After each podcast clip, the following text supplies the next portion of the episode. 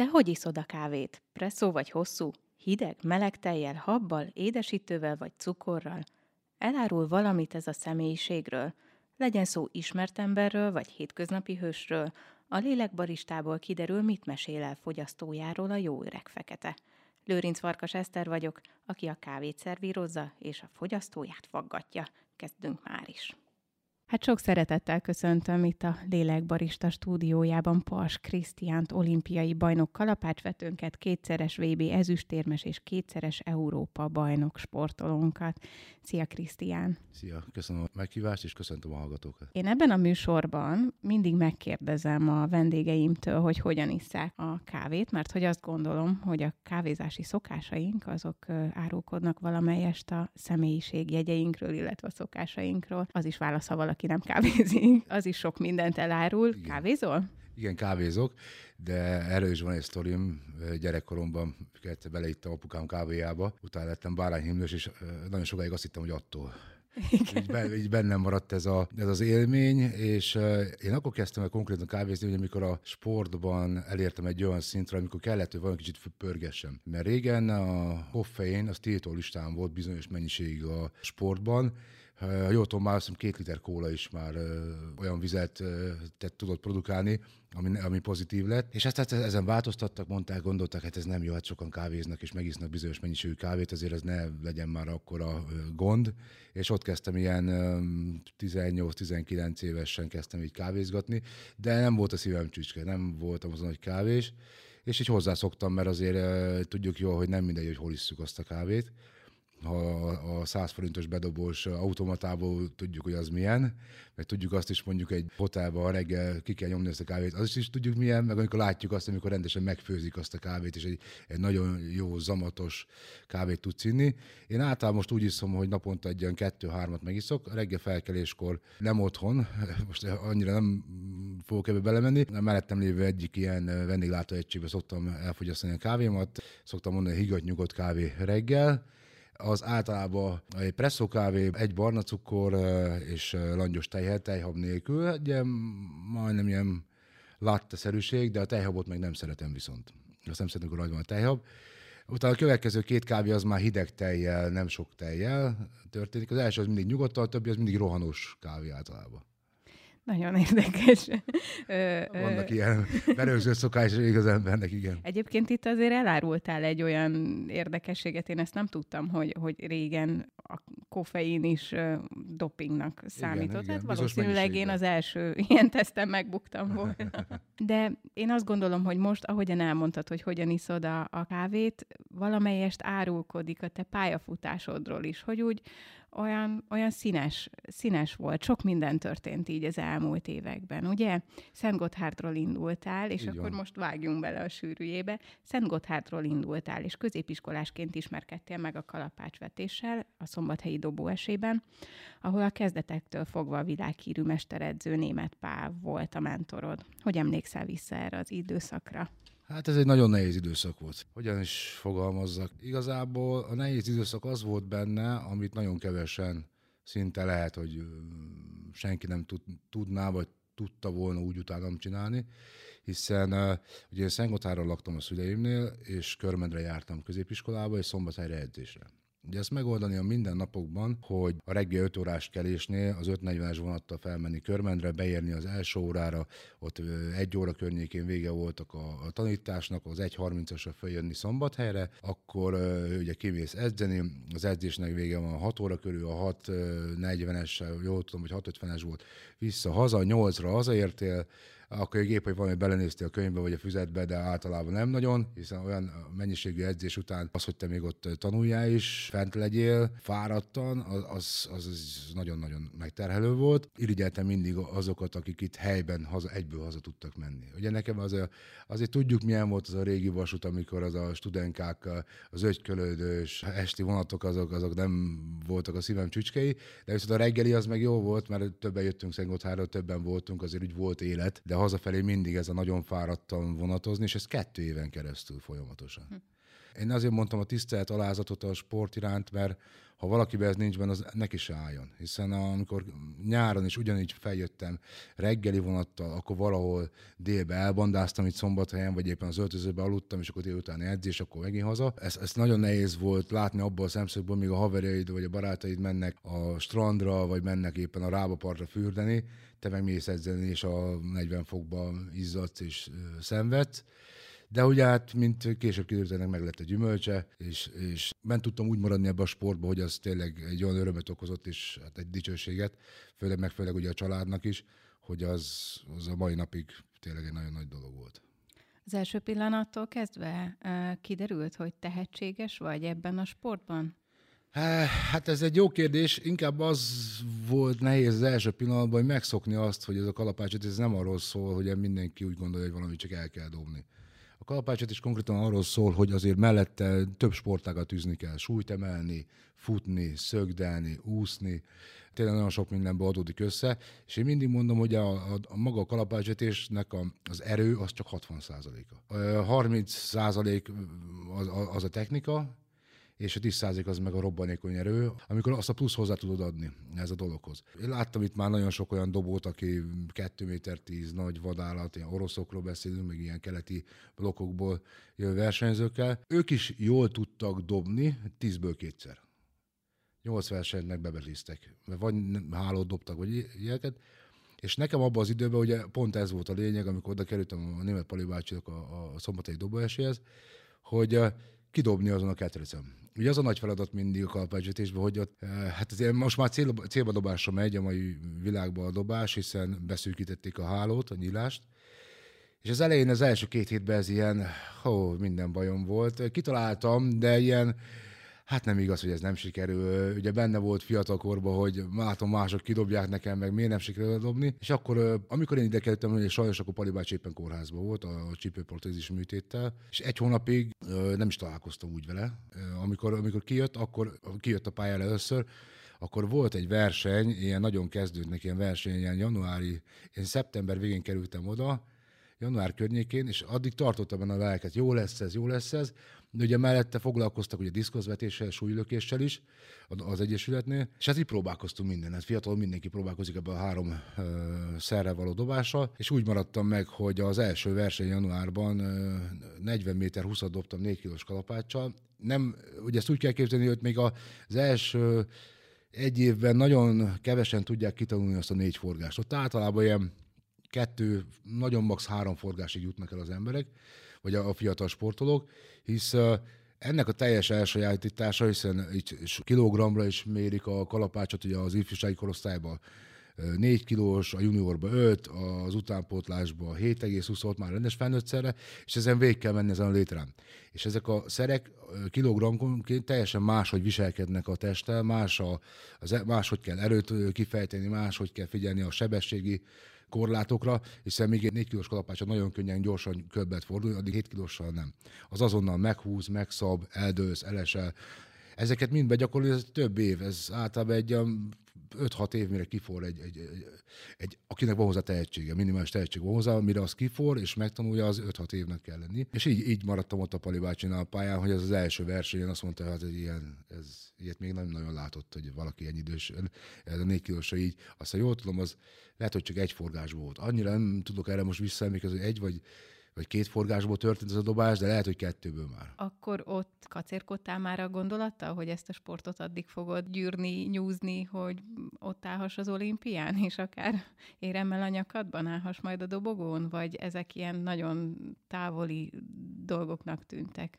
Nem, hát általában fiatalok, fiatal gyerekek ugye úgy kezdek el sportolni, példaképek vannak, olimpiai bajnokok vannak, és egy olimpiára szeretnek kijutni, vagy egy világversenyre kijutni, ezek a fő céljai a, a fiatal sportoló, hogy kivegy a pályára.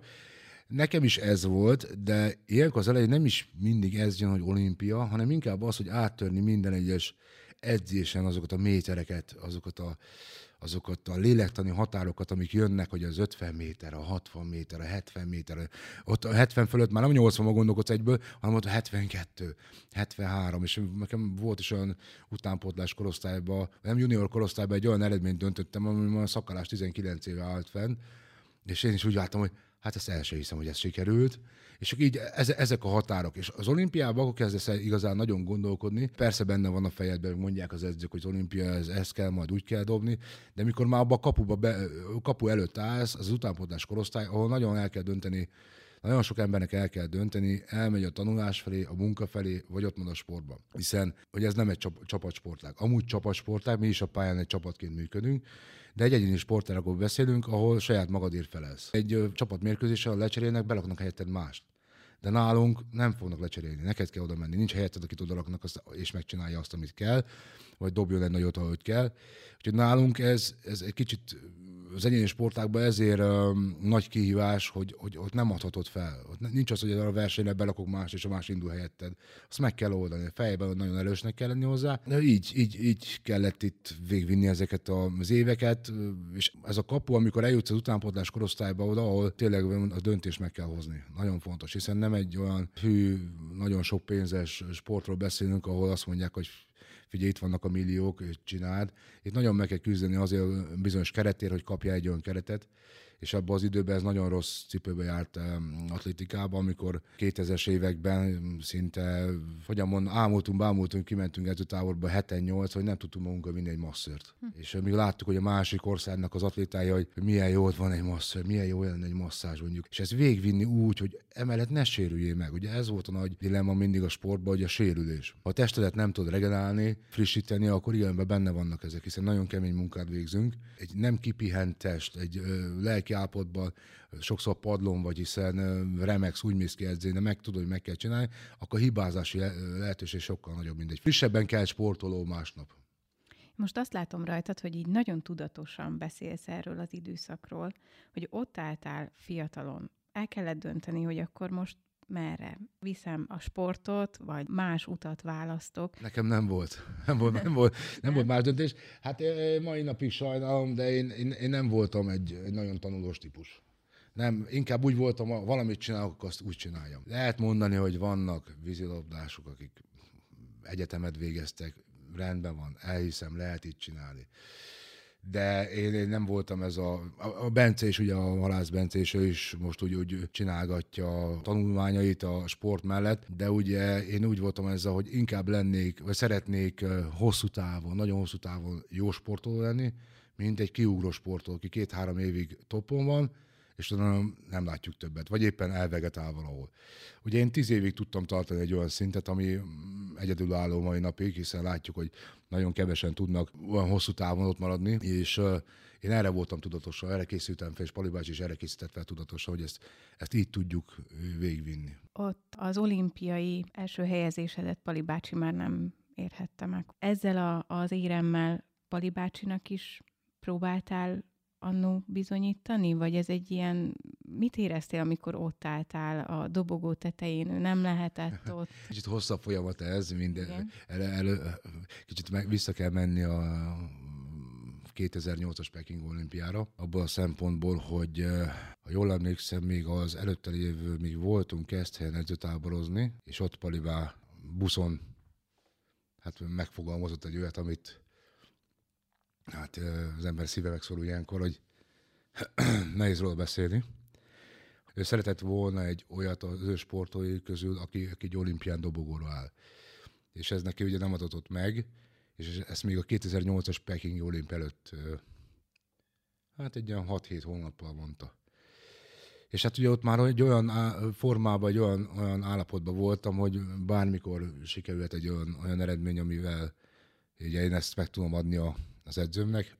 Igen, és jött a Peking olimpia, ahol 80 méter 96-tal negyedik lettem. De úgy lettem negyedik, hogy az előttem lévő harmadik és a második helyezett, azt hiszem 30 valány centin belül voltunk hárman. És hát ugye mind a utólag kiderül a sors azért valamit megpróbál visszaadni, de bizonyos ideig. Hiszen a két fehér versenyző úgy győzött, vagy úgy győzött le engem, hogy bebizonyosodott, hogy ők dopingoltak.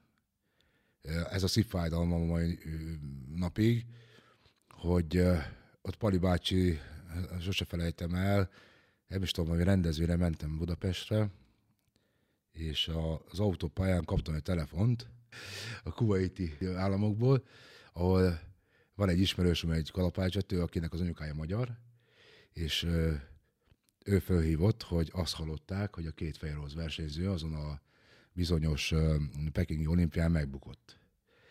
Csak itt akkor a csűrés csavaros volt ebbe a sztoriba, hogy én se hittem el, hogy ez mindig vagy velem fordul elő, vagy, vagy általában én bemozom az ilyen dolgokat.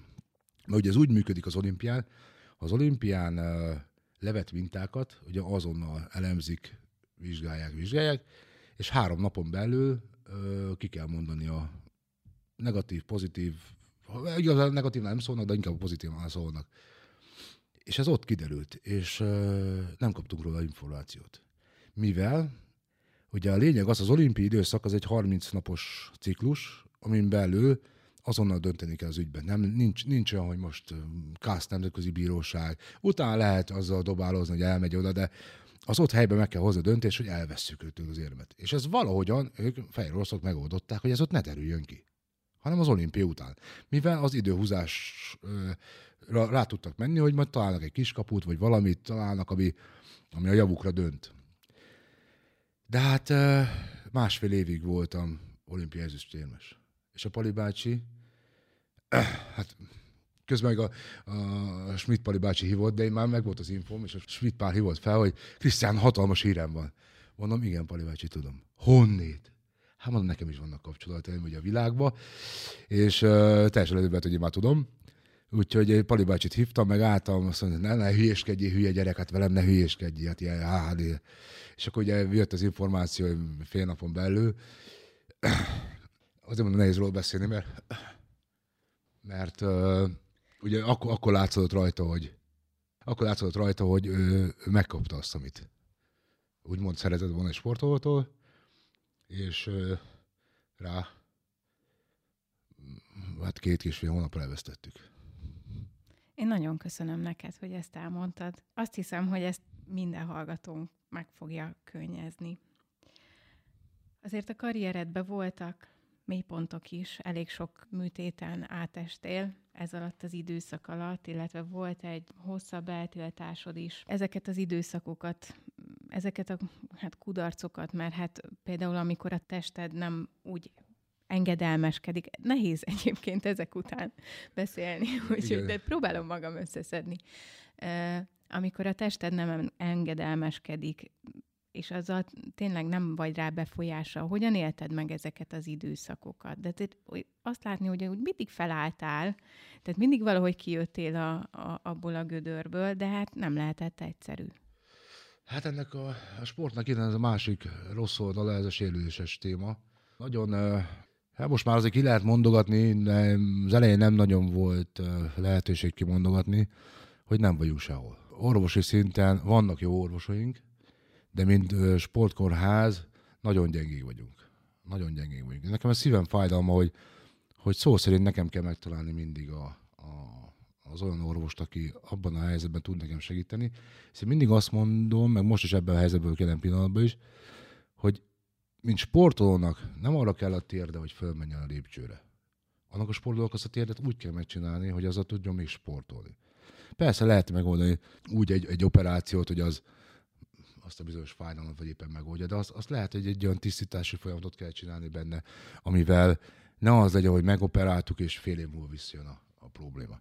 És a, ez, a, ez az utolsó nagyon, nagyon végmentem úgy, hogy nagyon sok tüske maradt bennem, abban a szempontból, hogy nagyon, nagyon nem szeretem, amikor az orvos azt mondja, akit egy tényleg tisztelek, becsülök, egy tanult emberekről van szó, hogy kenjed be valamivel.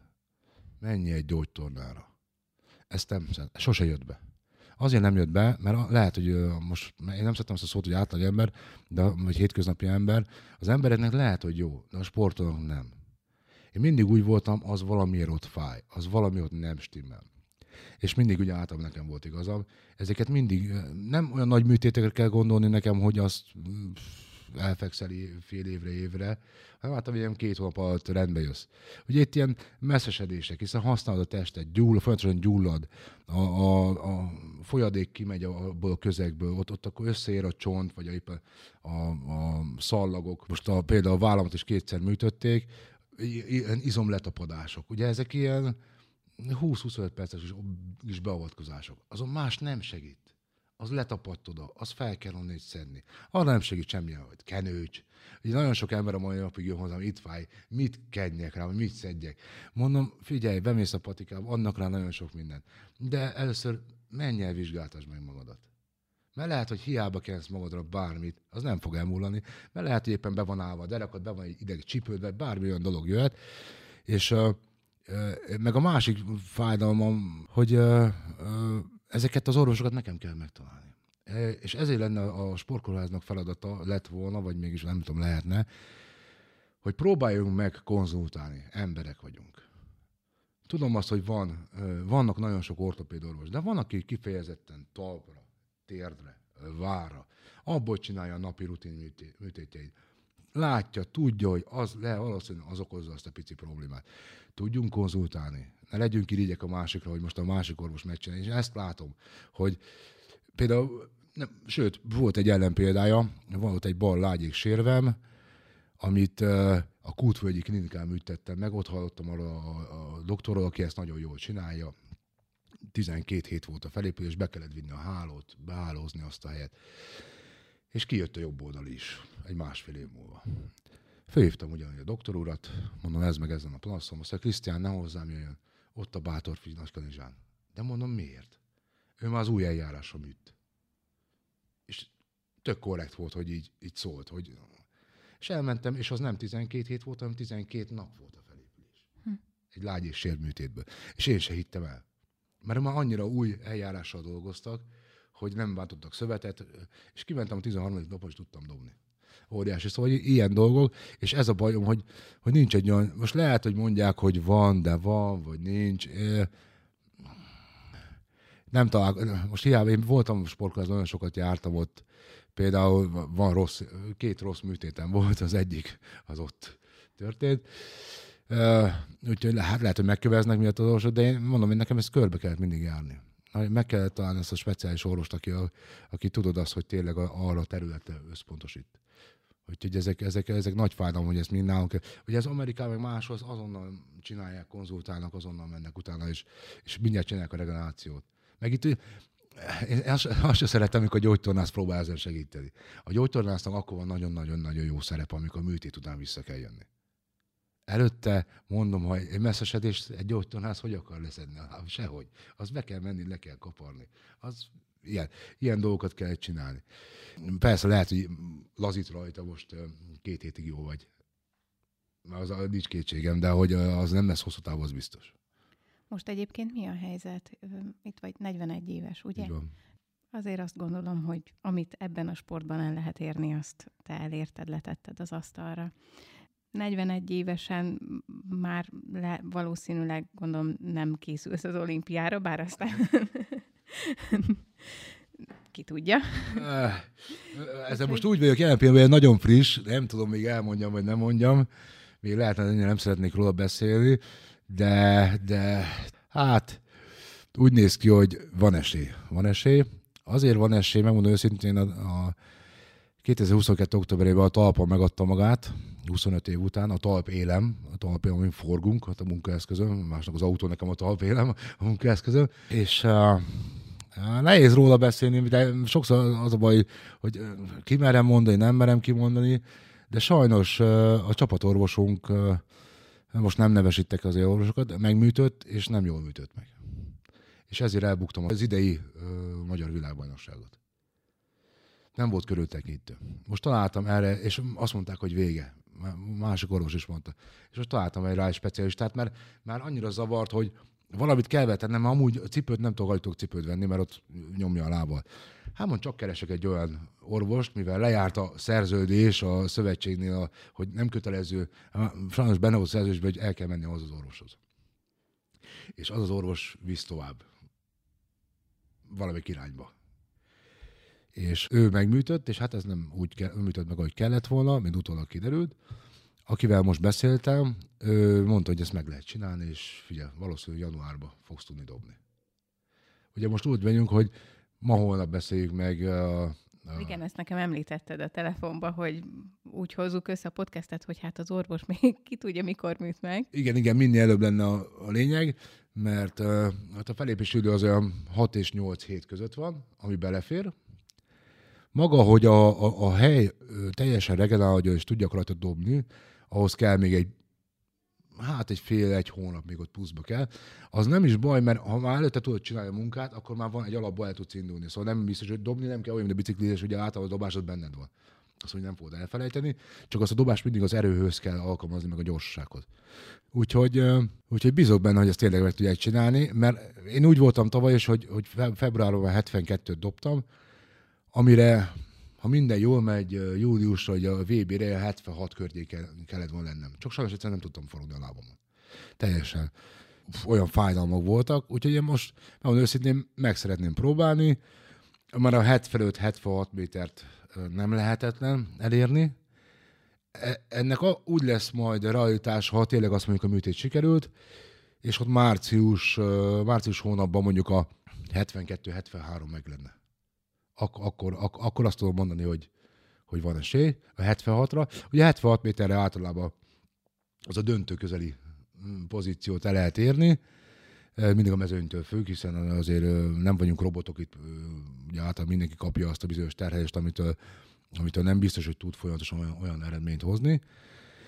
Úgyhogy szeretnék, szeretnék, megpróbálom, de van egy másik, jó is a dologban, de amúgy nekem nem jó, hogy már ugye egy biztos indulónk van a halászbence, és van még négy-öt fiatal, akik ugyanaz a szinten mozgunk most jelen pillanatban. Ugye, és itt ezek ilyen pontversenyes alapján, ugye három, hárman utazhatnak az olimpiára, úgyhogy ez ilyen belső harc is lesz a, a helyekért, ami eddig nem volt. Nekem ez fura, mert a pályafutásom alatt nem volt olyan, hogy itt most négy, négy dobóval kell harcolni, és ez, ez valahol meg jó is, mert viszi előre a sportolót, hiszen tudja azt, hogy hát nem lehet azért leülni, menni kell, menni kell előre. Meg a másik nagy problémám, hogy ennyi idősen még senki nem volt ebben a helyzetben, mint én. Hogy szeretne dobni, én mindig azt mondom, hogy mindenki mondja, hogy miért nem hagyod abba, minek, mert szeretem, szeretem, szeretem a kihívást. Tök jó hangzana, hogy az ötödik olimpiára is kijutottam. Hát tök jó feeling lenne az én számomra, meg hát, hogy a fiam még lásson dobni a, a pici fiam, úgyhogy ez, ezek azért hajtják az embert. Én most én arra nem adok, mert mindenki mondja, ne így emlékezzenek rád, meg úgy. Én ezzel úgy vagyok, hogy nem érdekel. Én, én, én már letettem, hogy szerettem volna.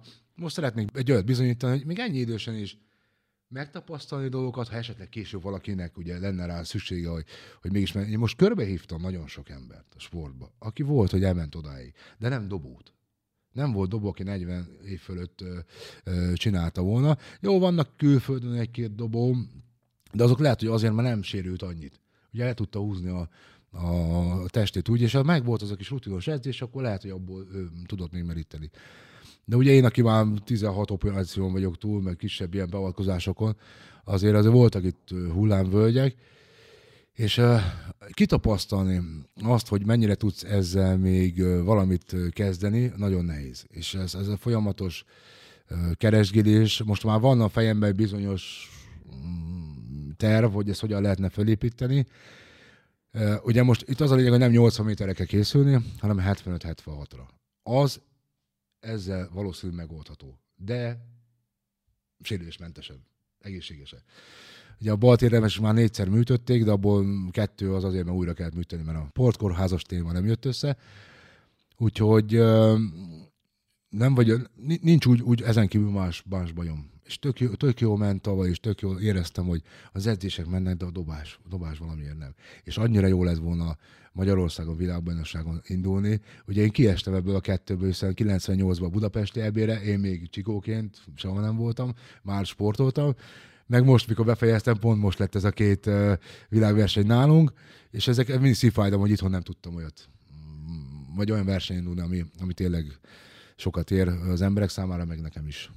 Ezt örömmel hallom, mert hogy én hallottam olyan plegykákat, hogy befejezed, de hát akkor a riválisok nem bonthatnak pesgőt, mert számolniuk kell még veled. Viszont Említettél itt egy fontos dolgot, hogy nyár óta új minőségben is ismerhetünk téged, megszületett a kisfiad.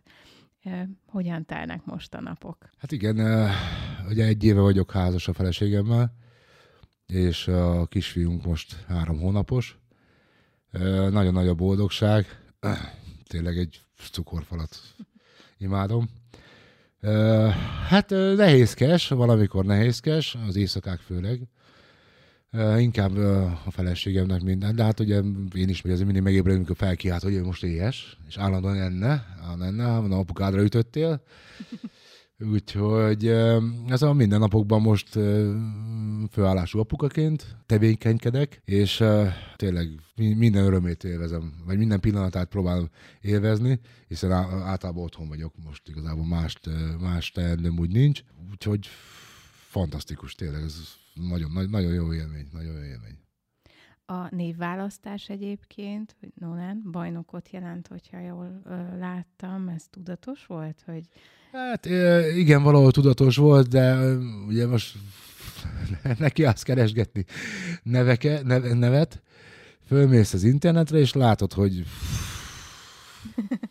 hány oldalnyi név van, és próbálsz úgy választani, vagy próbálok úgy, hogy szegény, ne legyen olyan, hogy tudod, mindig mondják, hogy most lehet, hogy hülye hangzik, de ne legyen pornosztár neve, vagy ne legyen olyan fura, fura neve, amivel az iskolában esetleg szekálni tudják, hogy, hogy, hogy mert vannak nevekre, hogy mindig megvannak a mondókák. Így próbált, próbáltam, vagy próbáltunk választani, meg, meg hát, hogy anyukámnak nehezebb dolga legyen. Mert az öcsém az Noel, a miénk meg Nolan. Úgyhogy anyukám az mindig keveri. Mondtam neki, bocsanyú. és igen, és akkor láttam hogy ugye ezt a Nolan nevet, rá, utána nézegettem, hogy, hogy, hogy milyen eredetű, eredetű név, és akkor láttam, hogy kell eredetű név, és a jelentés az a bajnok. És mindig szokták mondani, akkor miért nem adsz neki, hogy bajnok? Hát mondom, hát nem, nem, persze van ilyen név, lehet ilyen, de nem szerettem volna ilyet adni, az is azért vissza lehet élni. Úgyhogy próbáltunk ilyet, és nekünk ez megtetszett, úgyhogy így jött a Nyilván a tudatosat úgy értettem, még mielőtt itt valaki betámadna, hogy persze a szülők tudatosan választanak nevet a gyermeküknek, csak hogy a jelentést akkor ilyen szempontból... Körbejártuk így.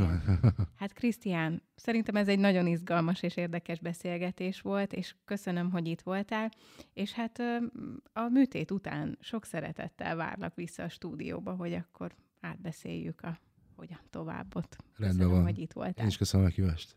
Ugye mennyi minden kiderül kávézási szokásainkból. Ha hasonló tartalmat keresel, esetleg más vendégeinkkel is meginnál egy erős feketét, akkor lájkold a vaol.hu Facebook és Insta oldalát, és kerest fel hírportálunkat, a www.vaol.hu-t. További érdekes beszélgetéseket találsz videócsatornánkon, ahol a vaol.hu fül mellett kattints a lélekbarista gombra.